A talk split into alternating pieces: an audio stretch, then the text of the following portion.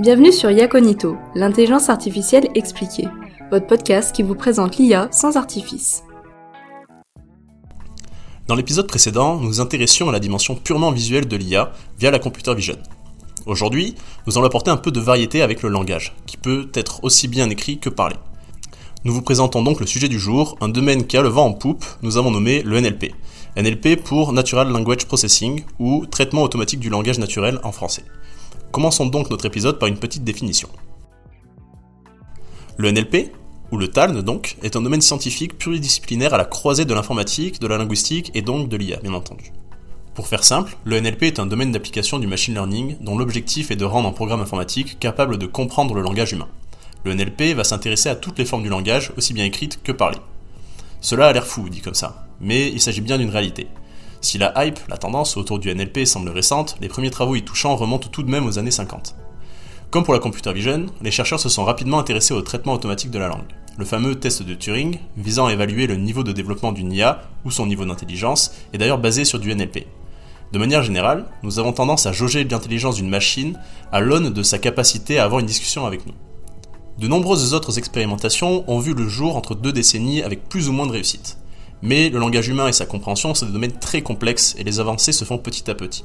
Comme pour de nombreux autres domaines, l'apport de corpus de données de plus en plus volumineux et des puissances de calculs importantes ont permis un bond supplémentaire sur les performances.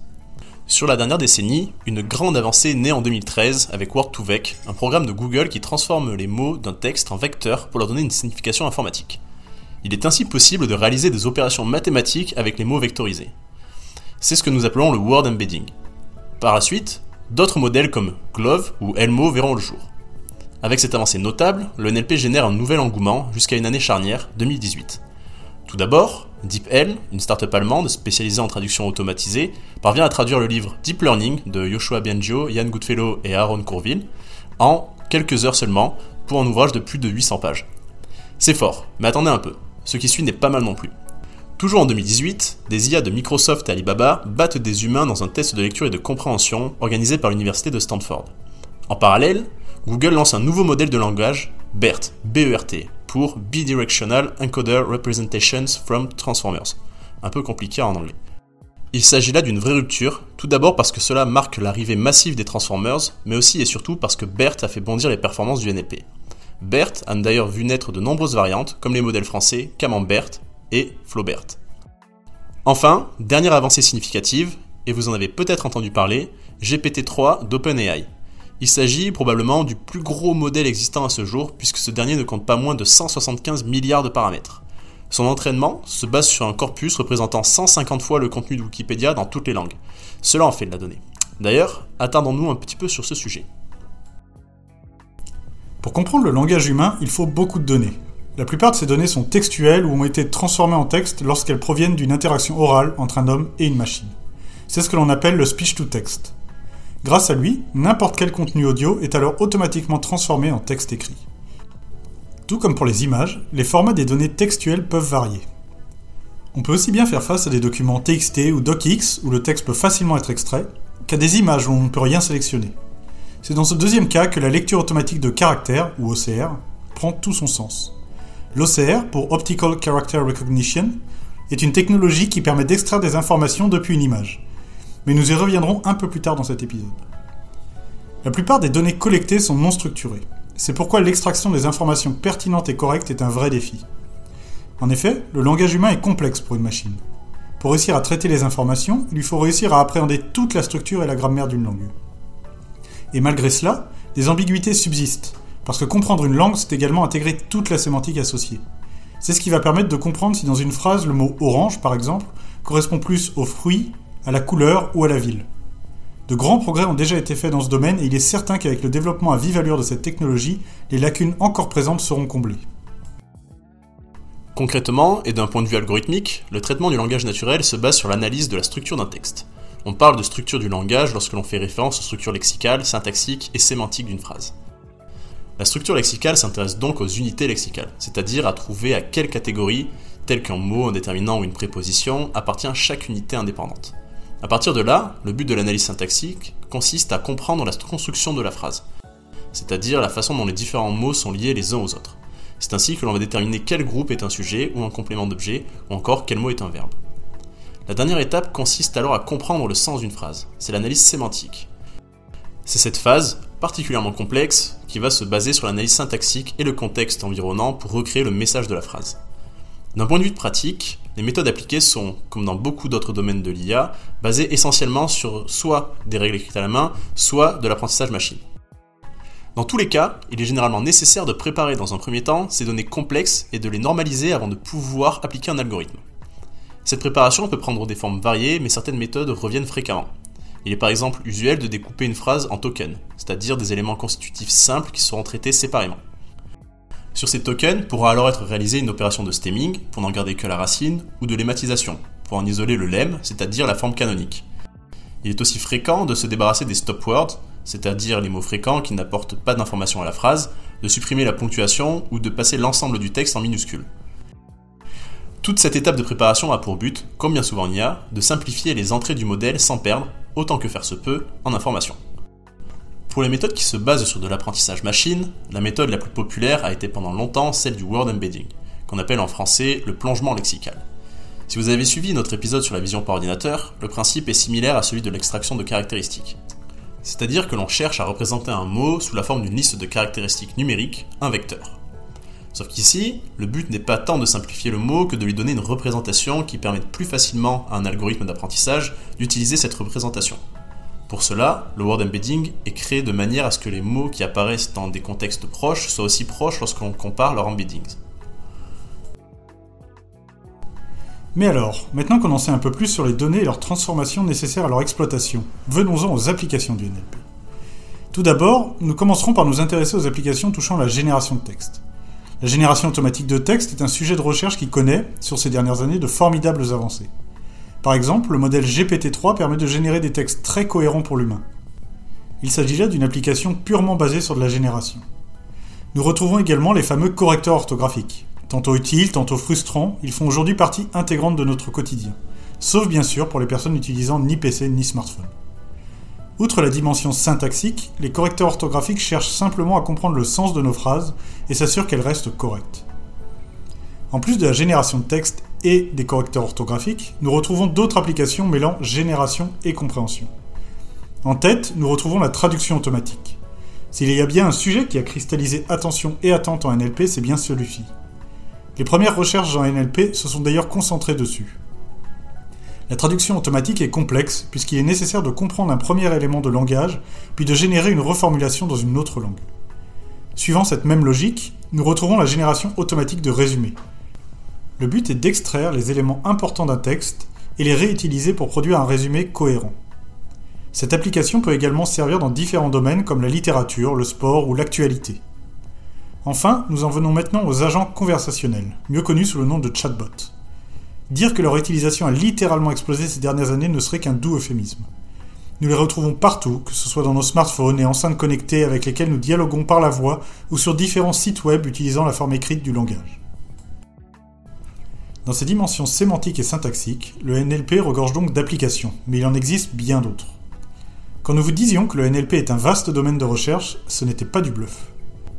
Nous retrouvons par exemple des applications relatives au traitement de données autres que des formats purement texte, de l'image ou de l'audio par exemple. La première application que nous allons présenter nous est chère puisque nous travaillons largement dessus à Neovision. Il s'agit de la lecture automatique de caractères, ou OCR. Avec ces technologies, il est possible d'extraire des informations textuelles sur une image. Cette application, mixant computer vision et NLP, est notamment utile pour lire automatiquement des documents. Voilà comment allier image et langage.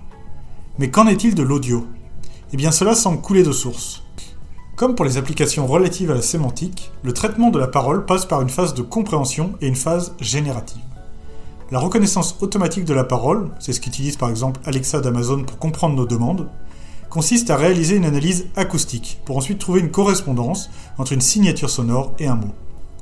Vient ensuite la phase générative avec la synthèse vocale. Vous savez, cette douce voix robotique émise par votre GPS ou par votre assistant vocal.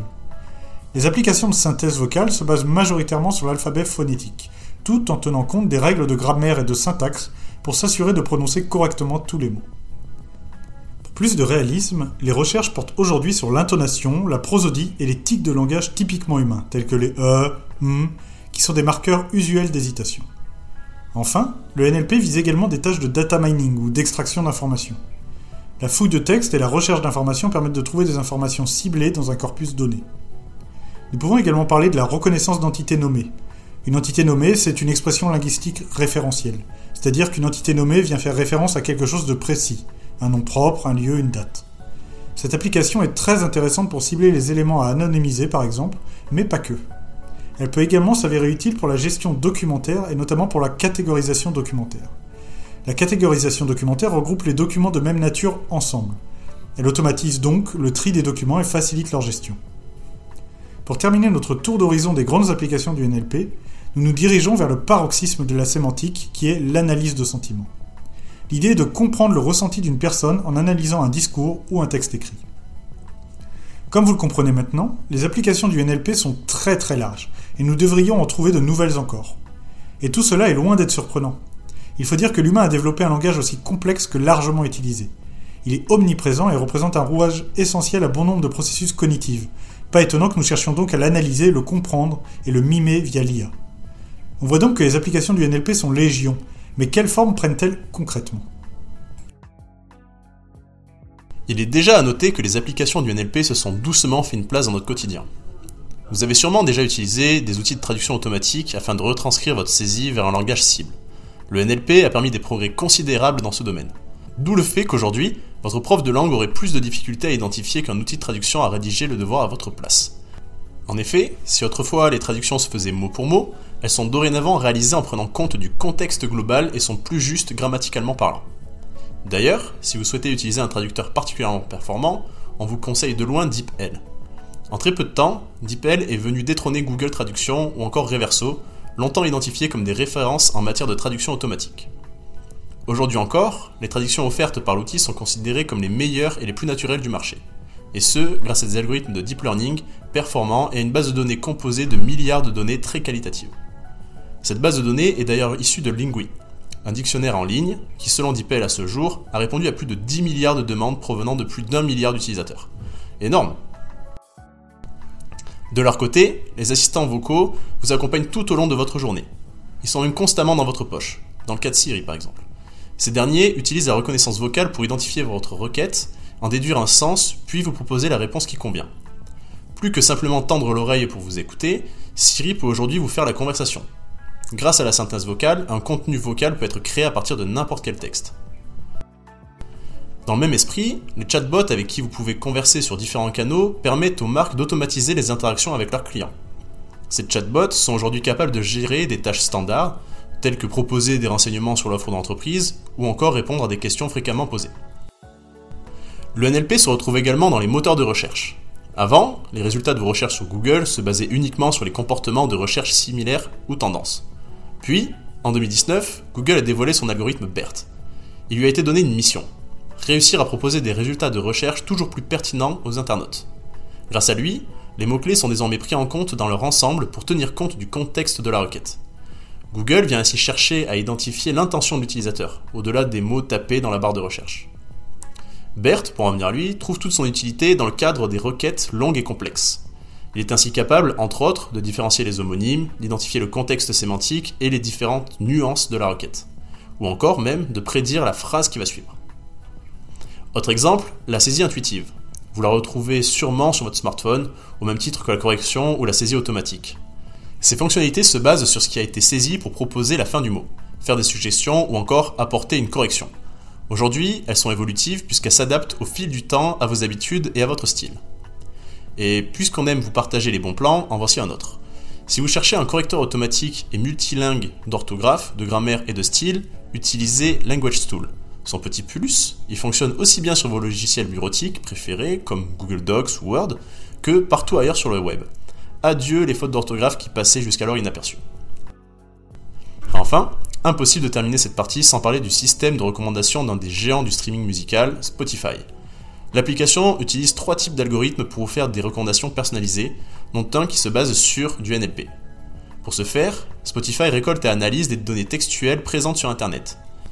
Cela va lui permettre d'identifier ce qui est dit sur un titre, les adjectifs utilisés pour le décrire, ou encore les éventuelles mentions d'autres titres qui pourraient lui être associés. En établissant un classement des termes les plus utilisés, Spotify peut alors formuler des recommandations à partir du rapprochement avec d'autres contenus. L'IA et le NLP ponctuent donc notre quotidien avec des applications plus utiles et efficaces les unes que les autres. Mais que nous réserve l'avenir? Quelles seront les prochaines grandes avancées dans ce domaine? La traduction orale en temps réel, c'est pour demain Comme la vision par ordinateur, le NLP est un vieux domaine de l'IA qui a donc connu nombre d'avancées technologiques ces dernières années. Parce qu'il serait trop long de les citer, nous choisissons ici de nous intéresser aux tout derniers progrès dans le domaine et notamment liés aux réseaux neuronaux. Une première technologie intéressante à mentionner est celle des RNN, ou réseaux de neurones récurrents. Si les réseaux convolutionnels, dont nous avons parlé dans l'épisode précédent, ont pu être utilisés en NLP, ce sont les RNN qui ont eu le plus d'impact.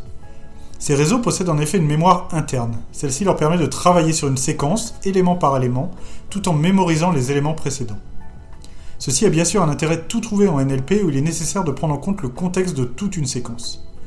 Dans la même veine, vous avez peut-être déjà entendu parler des LSTM, qui reprennent le principe des RNN mais avec ce qu'on appelle des portes. Celles-ci permettent de laisser passer l'information et d'améliorer les performances de ces réseaux. Mais plus récemment, c'est l'apparition des transformers qui a impacté les performances des modèles de NLP. Ces réseaux de neurones profonds s'appuient sur ce qu'on appelle un mécanisme d'attention. Ce mécanisme existait déjà dans les RNN par le fait que ces réseaux traitent chaque nouvel élément de la séquence avec une mémoire des éléments précédents, mais cette mémoire était rarement suffisante pour conserver des informations lointaines dans la séquence. Les transformers n'utilisent pas de récurrence, mais implémentent un module d'attention qui permet de connaître le contexte avec l'ensemble des éléments d'une séquence donnée. Ceci donne de bien meilleures performances que les RNN plus classiques et a mené à la création de modèles tels que BERT ou GPT. Sans rentrer dans les détails mathématiques, le principe de l'attention est de calculer la pertinence de chaque élément d'entrée avec tous les autres objets en entrée ou de faire la même chose par rapport aux sorties du réseau. Le contexte n'est donc plus vraiment encodé avec un système de mémoire, mais par ses multiples calculs de pertinence. Les transformers ont des performances telles qu'ils sont maintenant même utilisés à l'état de l'art au-delà du NLP et en vision par ordinateur notamment. On a par exemple montré qu'un réseau à base de transformers entraîné sur du texte pouvait aisément être transféré sur des tâches de vision et offrir des performances à l'état de l'art. Conjugué au présent comme au futur, le NLP est un domaine incontournable de l'intelligence artificielle. Les applications actuelles démontrent déjà toute leur pertinence et les dernières tendances tant au niveau des données que des approches algorithmiques nous laissent entrevoir de grandes avancées. Tout comme la vision, le langage jouit d'une place prépondérante et privilégiée pour l'humain. S'il peut se transformer en un obstacle dans notre société moderne et mondialisée, l'intelligence artificielle pourrait nous aider à le franchir et remettre le mythe de Babel au goût du jour. Sur ce, on vous dit à très bientôt sur Yaconito.